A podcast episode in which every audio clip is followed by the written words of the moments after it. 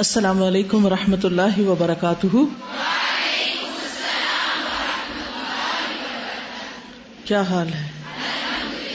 بارش میں کیا دعا مانگتے ہیں؟ اللہ مسیب نافع تو ٹھیک ہے، سب کے لیے ہوگی۔ اپنے لیے کیا مانگتے ہیں؟ جب بارش برستی ہے نا، تو اللہ کی رحمت ہوتی ہے۔ اس وقت دعائیں قبول ہوتی ہیں۔ اس وقت بھی دعائیں مانگا کریں۔ کیا مانگیں گے؟ دنیا اور آخرت کی بلائیں ربنا آتنا فی دنیا حسنتن وفی الآخرت حسنتم وقنا عذاب النار۔ جامع دعا ہے۔ لیکن اگر اس وقت بھی آپ صرف پڑھ نہ رہے ہوں اور دعا ہی مانگ رہے ہوں تو کتنا ہی اچھا تھا۔ تو جن لوگوں نے دعا سمجھ کے پڑھا، انہوں نے کچھ پا لیا۔ اور جنہوں نے صرف پڑھا، انہوں نے ثواب پا لیا۔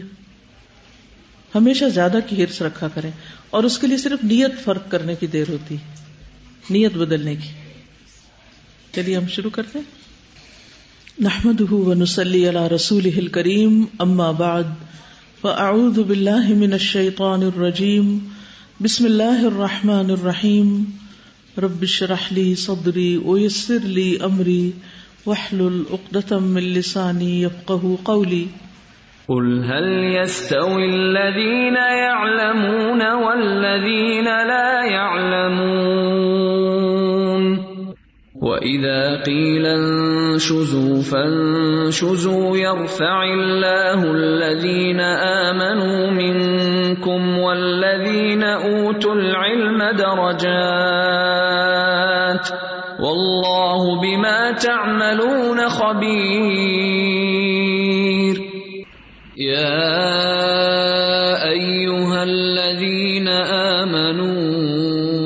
اطيعوا الله ورسوله ولا تولوا عنه وانتم تسمعون. حدیث نمبر تین سو ستاسٹھ تھری سکسٹی سیون. حدیث لمبی ہے، ساتھ ساتھ عربی ٹیکسٹ ہوگا اور ساتھ ہی ترجمہ۔ حدثنا ابو الیمانی اخبرنا شعیب عن الزہری، قال اخبرني مالك بن اوس بن الحدثان النصري ان عمر بن الخطاب رضي الله عنه دعاه اذا جاءه حاجبه يرفع فقال له. امام بخاری کہتے ہیں، ہم سے ابو الیمان نے بیان کیا، کہا، ہمیں شعیب نے خبر دی، انہوں نے زہری سے کہا، مجھے مالک بن اوس بن حدثان نے، انہوں نے کہا یعنی مالک بن اوس نے، ان عمر ابن الخطابی رضی اللہ عنہ کہ عمر بن خطاب رضی اللہ عنہ نے دعاہ بلایا انہیں۔ اس جا حاجب یرفا جب آیا آپ کے پاس، آپ کا دربان یا حاجب یرفا یرفا نام ہے۔ فقال لہو تو آپ سے کہنے لگا یرفا نے کہا حل کا رغبت فی دخول عثمان و عبد الرحمانی و زبیری و سعدن یست کیا آپ کے لیے رغبت ہے؟ یعنی کیا آپ چاہتے ہیں داخلے کے بارے میں یعنی آپ کے پاس آ سکیں؟ عثمان رضی اللہ عنہ اور عبد الرحمان بن عوف رضی اللہ عنہ اور زبیر بن عوام رضی اللہ عنہ اور سعد بن ابی وقاص رضی اللہ عنہ یستأذنون. یہ سب آپ سے اجازت مانگ رہے ہیں۔ مراد اس سے یہ ہے، کہنے کا مطلب یہ ہے کہ آپ کے حاجب نے یعنی جو دروازے پہ کھڑا ہوتا تھا، اس نے آ کے بتایا کہ یہ سب لوگ آئے ہیں اور آپ سے اندر آنے کی اجازت مانگ رہے ہیں، آپ سے ملاقات کی اجازت طلب کر رہے ہیں۔ فقال نعم۔ تو حضرت عمر نے کہا کہ ٹھیک ہے، آ جائیں۔ ادخل ہم تو انہیں لے آؤ، داخل ہونے دو۔ فلب ایسا کلیلن تو تھوڑی ہی دیر گزری تھی۔ تم مجا اہ پھر وہی آ گیا آپ کے پاس۔ وہی کون؟ یرفا۔ یرفا پھر آ گیا۔ یعنی پہلے وہ آئے ہوئے تھے مالک بنوس اتنے میں آ گئے۔ یہ چار اور پھر اتنے میں ابھی بیٹھے ہوئے تھے کہ پھر دوبارہ حاجب آ گیا اندر۔ اس سے اندازہ لگائے کہ کتنے مصروف تھے حضرت عمر۔ اور اس وقت وہ امیر المومنین بھی تھے۔ فقال حل کا رغبت فی عباس و علی یستا ازنانی کیا آپ چاہتے ہیں کہ عباس اور علی آپ سے ملیں؟ وہ دونوں آپ سے اجازت مانگ رہے ہیں۔ یستعذنون جمع کا سیگا اور یستعذنان تسنیہ کا سیگا شابش۔ قال نام کہنے لگے، آنے دو۔ فلما دخلا۔ پھر جب وہ دونوں داخل ہوئے، قال، عباس۔ عباس رضی اللہ عنہ نے کہا، یا امیر المومنین، اے امیر المومنین اقدی بینی و بین هذا میرے اور ان کے درمیان ذرا فیصلہ چکا دیں۔ اشارت حضرت علی کی طرف۔ وہما یختصمان فی الذی افا اللہ علی رسولہ صلی اللہ علیہ وسلم ممال بن النظیر اور وہ دونوں یعنی حضرت علی اور حضرت عباس جو تھے، باہم جھگڑ رہے تھے اس مال کے بارے میں جو اللہ نے لوٹایا اپنے رسول پر صلی اللہ علیہ وسلم پر۔ من مال بن نظیر بنو نذیر کے مال میں سے، مال فہ میں سے۔ آپ کو معلوم ہے کہ مال فہ میں سے اور لوگوں کا حصہ نہیں تھا، صرف آپ کا تھا اور پھر آپ نے اپنے خاندان پر اس کو تقسیم کیا تھا۔ یعنی اس میں سے ان کا خرچ وغیرہ نکالا تھا۔ تو نبی صلی اللہ علیہ وسلم کی وفات کے بعد پھر حضرت ابو بکر رضی اللہ عنہ اس کا انتظام کرتے رہے، پھر اس کے بعد اس کا انتظام حضرت عمر کے پاس آ گیا۔ تو یہ انتظامی امور کے بارے میں کچھ ان کی آپس میں آرگیومنٹ تھی. یعنی ڈائریکٹ مال سے متعلق نہیں تھی، مال کے انتظام سے متعلق تھی. ٹھیک ہے؟ فائنینشیل مینجمنٹ سے متعلق تھی. وہ نہ ہو سکتا آپ سوچے اچھا یہ لوگ مال پہ جگڑتے تھے. تو ایسی بات نہیں ہے، کچھ انتظامی مشکل تھی انہیں، کچھ ڈسیزن نہیں ہو پا رہا تھا. تو یہ غزوہ بنو نذیر کے سلسلے میں حدیث یہاں پر بیان ہوئی ہے. فستب علی و عباس تو جھگڑے علی اور عباس دونوں ایک دوسرے کو سخت سست کہا یعنی کہ ایک دوسرے سے کچھ شکایت ہو گئی۔ تو اس سے یہ اندازہ ہوتا ہے کہ انسان کسی بھی مرتبے پر پہنچ جائے، آپس کا اختلاف ہو سکتا ہے۔ اور بڑے بڑے صحابہ میں بھی آپس میں اختلاف ہوا، لیکن وہ اختلاف جو بہتری کی طرف لے جائے، معاملات کو مزید بہتر بنائے، وہ بہت اچھا ہوتا ہے۔ لیکن وہ اختلاف جو باہمی تعلقات خراب کر دے اور جس سے کام میں رکاوٹ آ جائے اور انسان کا ڈکلائن شروع ہو جائے، وہ نقصان دہ ہوتا ہے۔ فقال الرحت راحت کہتے ہیں گروہ کو. وہ لوگ جو پہلے سے چار آ کے بیٹھے ہوئے تھے وہ سب بول اٹھے. یا امیر المؤمنین. اے امیر المؤمنین اقد بینہما، ان دونوں کے درمیان آپ فیصلہ کر دیجیے. وہ ارح احدہما من الآخر. اور راحت پہنچائیے ان میں سے ایک کو دوسرے سے. کیونکہ ہوتا ہی ہے کہ جب انسان کسی سے جگڑتا ہے تو آپس میں بہت بے چینی اور بے قراری سی آ جاتی ہے تعلقات میں اور ایک ڈسٹربنس کریٹ ہو جاتی۔ یعنی اختلاف سے کیا ہوتا ہے؟ یا جھگڑے سے کیا ہوتا ہے؟ چین ختم ہو جاتا۔ ہے ان کا کہ ان کا چین واپس لوٹائیے اور ان کا فیصلہ کر دیجیے فقال عمر، تو عمر کہنے لگے ات ذرا آرام کرو، ٹھہر جاؤ۔ انشد کم بلّہ ٹھہرو ٹھہرو۔ اچھا تم بھی ذرا چین سے بیٹھو، ٹھہرو سرا انشد کم بلّہ میں تمہیں اللہ کی قسم دیتا تم سب کو۔ اللہ بھی ادن ہی تقوم السما والارض، جس کے حکم سے آسمان و زمین قائم ہے حل تعلمون ان رسول اللہ صلی اللہ علیہ وسلم قال، کیا تمہیں معلوم ہے؟ کیا تم جانتے نہیں کہ رسول اللہ صلی اللہ علیہ وسلم نے فرمایا، لا نورثو ہمارے کوئی وارث نہیں ہوتے۔ ما ترکنا صدقہ، جو بھی ہم چھوڑتے ہیں وہ صدقہ شمار ہوتا ہے۔ یرید بذالک کا نفس اس سے مراد آپ کا اشارہ اپنی طرف تھا۔ یعنی آپ نے یہی بتانا چاہا تھا کہ جو میں چھوڑوں گا، اس کا کوئی بھی وارث نہیں ہوگا۔ یہ مطلب تھا۔ قالو قد قال ذالک۔ تو سب نے گواہی دی کہ ہاں بالکل۔ آپ صلی اللہ علیہ وسلم نے یہ بات فرمائی تھی کہ انبیاء کے مالی وارث نہیں ہوتے یا ان کے مال کے وارث نہیں ہوتے، بلکہ علم کے وارث ہوتے ہیں۔ تو وہ کہتے ہیں قالو قد قال ذالک فاقبل عمر علی علی و عباس. تو متوجہ ہوئے عمر رضی اللہ عنہ، علی اور عباس رضی اللہ عنہ کی طرف، ان سے مخاطب ہوئے۔ فقالا پھر کہنے لگے، اب یہ ان کا نا فیصلہ کرنے کا طریقہ دیکھتے جائیے۔ بہت عدل و انصاف پر مبنی ان کے فیصلے ہوتے تھے۔ اب آپ دیکھیے کہ بیچ میں جب اور لوگ بیٹھے ہوئے تھے تو وہ بھی تھوڑا انوالو ہو گئے۔ ان کو چپ کرایا اور پھر ان کو نبی صلی اللہ علیہ وسلم کی حدیث سنائی۔ یعنی فیصلے کی بنیاد کیا چیز بنائی؟ یہ بھی قابل غور چیز ہے۔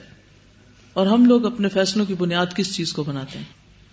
ہم بہت پرسنل ہو جاتے ہیں، فوراً اپنی ذاتی باتیں بیچ میں لے آتے ہیں، اپنی ذاتی پسند اور ناپسند بیچ میں لے جاتے ہیں، جس کا نقصان یہ ہوتا ہے کہ پھر انسان آگے نہیں بڑھ پاتا۔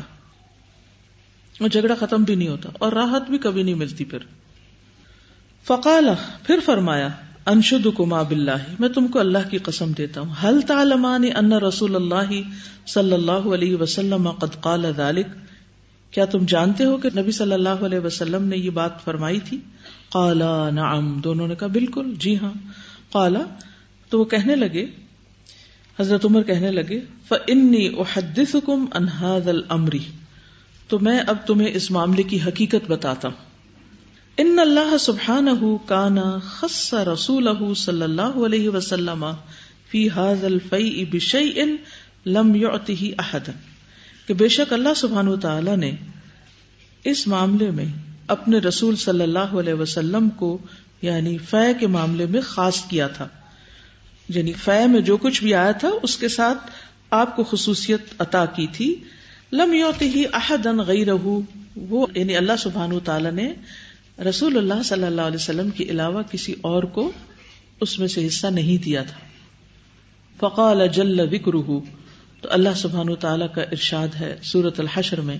وما افا اللہ علی رسول ہی منہم فما اوجفتم علیہ من خیل ولا رکاب فما افا اللہ علی رسول ہی منہم تو جو لوٹایا اللہ نے اپنے رسول پر ان میں سے، تو نہیں تم نے دوڑائے تھے ان پر گھوڑے اور نہ ہی اونٹ۔ علاقی قدیر اللہ سبحانہ تعالیٰ کے اس قول تک جس کا اختتام قدیر پر ہوتا ہے۔ یعنی پوری آیت انہوں نے پڑھ کر سنائی۔ فکانت ہی خالصتا رسول اللہ صلی اللہ علیہ وسلم۔ تو یہ مال خاص رسول اللہ صلی اللہ علیہ وسلم کے لیے تھا، یا یہ حکم آپ ہی کے لیے اترا تھا۔ ثم واللہ محتازها دونکم ولستأثرها علیکم لیکن اللہ کی قسم، حضور صلی اللہ علیہ وسلم نے اسے اپنے لیے سمیٹ کر نہیں رکھا۔ احتاز ہا سے حیض کہتے ہیں، سمٹ جانا یعنی نبی صلی اللہ علیہ وسلم کو اگر اللہ تعالیٰ نے وہ مال دیا تھا، لیکن انہوں نے اس کو صرف اپنے لیے سمیٹ کر نہیں رکھا۔ دون کم تمہیں چھوڑ کر، یہ تمہارے علاوہ۔ ولستا اثر علیہ کم اور نہ ہی اپنے آپ کو ترجیح دی تم پر۔ یعنی اس مال کے بارے میں۔ لقد آتا کموہا البتہ تحقیق انہوں نے عطا کیا تمہیں وہ مال۔ وہ قسم فی کم اور تمہیں میں تقسیم کیا۔ حتیٰ بقی دل معلوم یہاں تک کہ بس یہ اتنا مال اس میں سے باقی بچا۔ یعنی تھوڑا سا باقی بچ گیا۔ فقان رسول اللہ صلی اللہ علیہ وسلم تو رسول اللہ صلی اللہ علیہ وسلم تھے یون فکو خرچ کرتے اللہ اہل ہی اپنے اہل ویال پر نفقت صنعتی ان کے سالانہ خرچے کے لیے منہاد المال، اس مال میں سے۔ ثم ياخذ ما بقي پھر لیتے جو بھی باقی بچتا فيجعله مجعل مال اللہ، پھر بنا دیتے اس کو اللہ کے مال کا حصہ یعنی اللہ کے مال کے مصرف میں وہ لے آیا جاتا۔ یعنی اس جگہ رکھ دیتے۔ یعنی فی سبیل اللہ گھوڑے اور ہتھیار اور ان چیزوں اور جنگی تیاریوں میں استعمال کرتے تھے۔ فعامل ذلك رسول اللہ صلی اللہ علیہ وسلم حیات تو رسول اللہ صلی اللہ علیہ وسلم اپنی ساری زندگی یہی کرتے رہے۔ یعنی اسی طریقے پر رہے۔ ثم توفی النبی صلی اللہ علیہ وسلم۔ پھر نبی صلی اللہ علیہ وسلم فوت ہو گئے۔ فقال ابو بکر، تو ابو بکر نے کہا، فانا ولی رسول اللہ صلی اللہ علیہ وسلم، کہ میں رسول اللہ صلی اللہ علیہ وسلم کا قائم مقام ہوں یعنی آپ کے بعد خلیفہ بنا ہوں۔ فقبض ابو بکر، تو ابو بکر نے اس پہ قبضہ کیا، فعمل فیہ بما عمل به رسول اللہ صلی اللہ علیہ وسلم، وانتم حین اذن تو رسول اللہ صلی اللہ علیہ وسلم کے بعد ابو بکر نے بھی اس میں وہی کیا جو رسول اللہ صلی اللہ علیہ وسلم نے کیا تھا یعنی ان کی ازواج کا خرچ وغیرہ دیتے، اس میں سے اور جو بچتا وہ فی سبیل اللہ خرچ کرتے۔ یعنی فعمل فی ہی اس میں انہوں نے وہی طریقہ اختیار کیا، بما عمل بھی رسول اللہ جو رسول اللہ صلی اللہ علیہ وسلم نے کیا۔ وہ ان تم ہی نہ اور تم اس وقت یعنی موجود ہو۔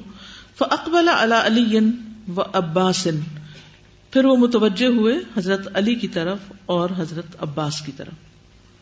وقالا اور کہنے لگے تد قرآنی ان ابا بکر امل افی ہی کما تقولانی کہ ابو بکر نے اس میں وہی کیا جیسا کہ تم کہتے ہو دونوں۔ واللہ یعلم انہ فیہ لصادق بار راشد، تابع للحق۔ اور اللہ جانتا ہے کہ بے شک ابو بکر اس معاملے میں سچے ہیں راست باز ہیں، درست راستے پر ہیں یعنی رشت کے ساتھ کام کر رہے ہیں، حق کی پیروی کرنے والے ہیں۔ ثم توف اللہ عز وجل ابا بکر فقلت، پھر اللہ سبحانہ تعالیٰ نے ابو بکر کو فوت کر لیا، تو میں نے کہا، انا ولی رسول اللہ صلی اللہ علیہ وسلم وہ ابی بکر، کہ میں رسول اللہ صلی اللہ علیہ وسلم اور ابو بکر کے بعد آیا ہوں، ان کا ولی ہوں یا ان کا جانشین ہوں فقبست ہوں سنتنی من عمارتی تو میں نے اپنی حکومت کے پہلے دو سالوں میں اس پہ قبضہ کیا۔ عمل فی بما عمل رسول اللہ صلی اللہ علیہ وسلم۔ میں اس میں وہی طریقہ اختیار کر رہا ہوں جو اس کے بارے میں رسول اللہ صلی اللہ علیہ وسلم نے کیا۔ وہ ابو بکر اور ابو بکر نے کیا۔ و اللہ عالم انی فی صادق بار راشد تاب للحق۔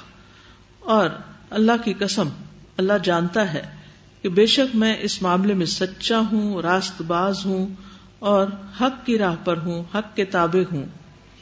تم مجھے تمانی کلا کما پھر تم دونوں میرے پاس آتے ہو۔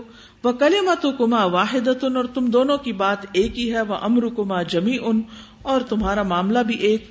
فجنی یعنی عباسن، تو حضرت عباس کو کہنے لگے کہ آپ میرے پاس آئے ہیں۔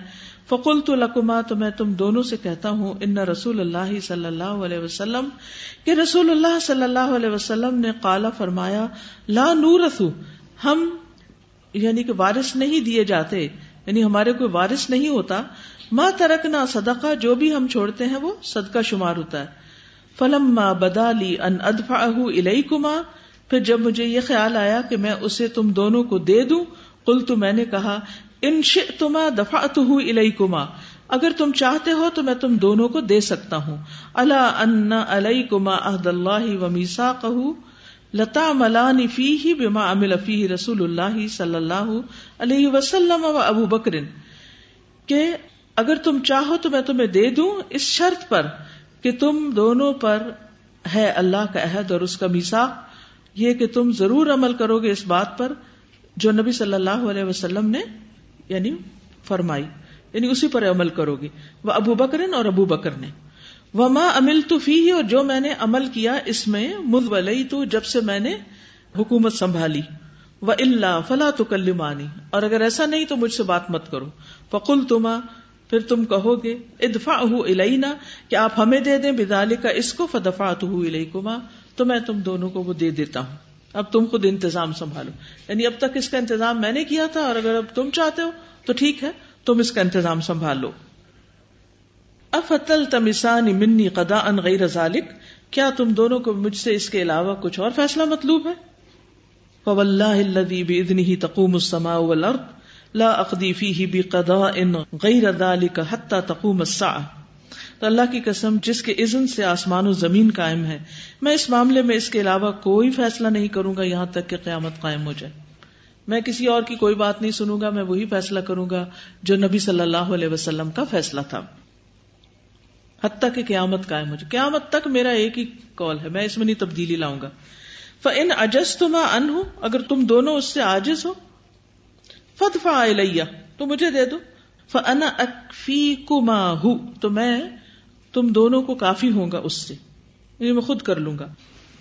قالا، کہا۔ کس نے کہا؟ زہری نے۔ فحدس تو میں نے بیان کی۔ حد الحدیثہ یہ حدیث عروت ابن زبیری عروا بن زبیر کو۔ یعنی یہی حدیث میں نے عروا بن زبیر کو سنائی۔ فقالا، تو انہوں نے کہا، صدق مالک ابن اوسن مالک بن اوس نے سچ کہا، کیونکہ حدیث 367 جو ہے، اس کے راوی مالک بن اوس ہے مالک بن اوس بن الحدثان النصری۔ انہوں نے یہ واقعہ بتایا تھا کہ عمر بن خطاب رضی اللہ عنہ جو ہے وہ اپنی مجلس میں تھے، تو ان کے پاس ان کا حاجب آیا، ان کا دربان آیا۔ اور مالک بن اوس کو انہوں نے بلایا ہوا تھا اپنے پاس۔ تو اروا بن زبیر کہتے ہیں کہ مالک بن اوس نے صحیح بات کہی کہ ایسا ہی ہوا تھا۔ اور پھر وہ ایک اور اپنی روایت سناتے ہیں۔ انا سمے تو عائشہ رضی اللہ عنہا۔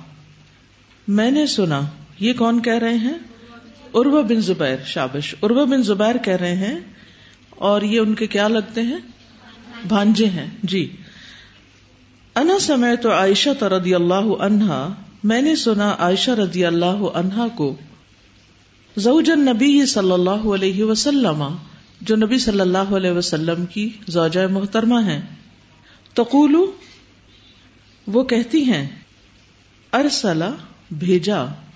ازواج النبی صلی اللہ علیہ وسلم، نبی صلی اللہ علیہ وسلم کی ازواج نے عثمان عثمان رضی اللہ عنہ کو الا ابی بکرن ابو بکر کے پاس رضی اللہ عنہ۔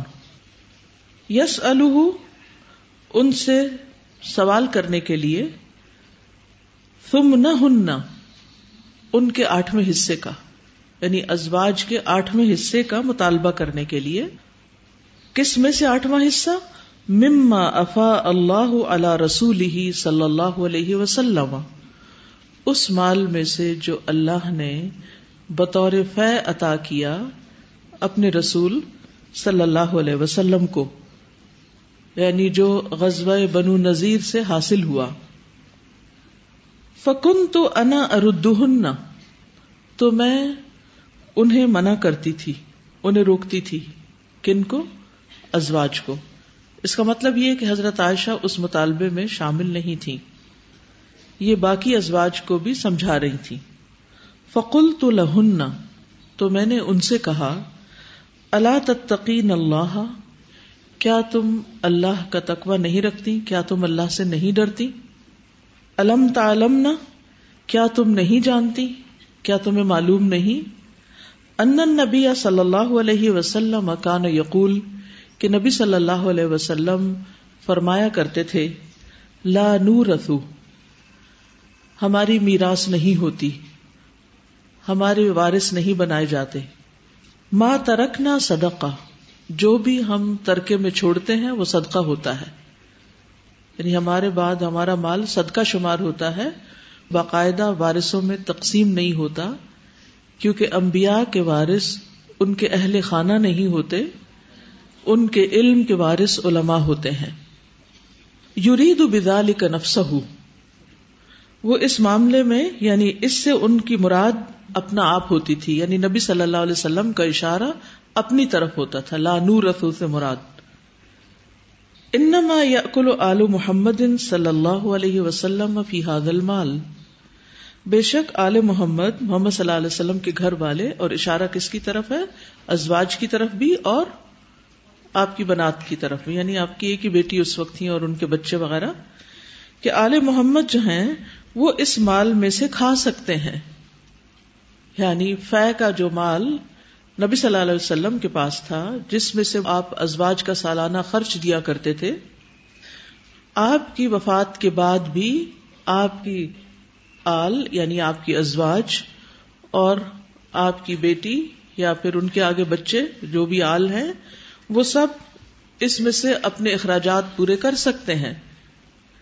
لیکن اس کو ملکیت نہیں بنا سکتے۔ اسے اون نہیں کر سکتے۔ ہاں ان باغات کی آمدنی میں سے ان کو بعد میں بھی وظیفہ ملتا رہے گا، خرچہ ملتا رہے گا۔ فن تہا ازواج النبی صلی اللہ علیہ وسلم علامہ اخبر تو ہننا تو رک گئی منع ہو گئی ازواج نبی صلی اللہ علیہ وسلم۔ اس چیز سے جو میں نے انہیں خبر دی یعنی جب میں نے انہیں یاد دلایا تو انہیں بات سمجھ آ گئی، یاد آ گئی، اور انہوں نے کوئی جھگڑا نہیں کیا۔ انہوں نے پھر اس کے بعد کبھی مطالبہ نہیں کیا۔ کالا اروا کہتے ہیں، کیونکہ راوی یہاں اروا ہی ہیں۔ اروا کہتے ہیں، فکانت ہاد صدقت بیدی علی تو یہ صدقہ علی رضی اللہ عنہ کے پاس تھا۔ اس کا یہ مطلب نہیں کہ سب کچھ ان کے نام تھا یا ان کے ہاتھ میں تھا یا ان کے قبضے میں تھا، مراد یہ کہ اس کا انتظام۔ اس کی مینجمنٹ اس کی آمد و خرچ کا حساب رکھنا، وہ سب کس کے ہاتھ میں تھا اب؟ حضرت علی کے۔ وہ کیوں؟ کیونکہ آپ کا کوئی اور بیٹا نہیں تھا۔ سب خواتین تھیں۔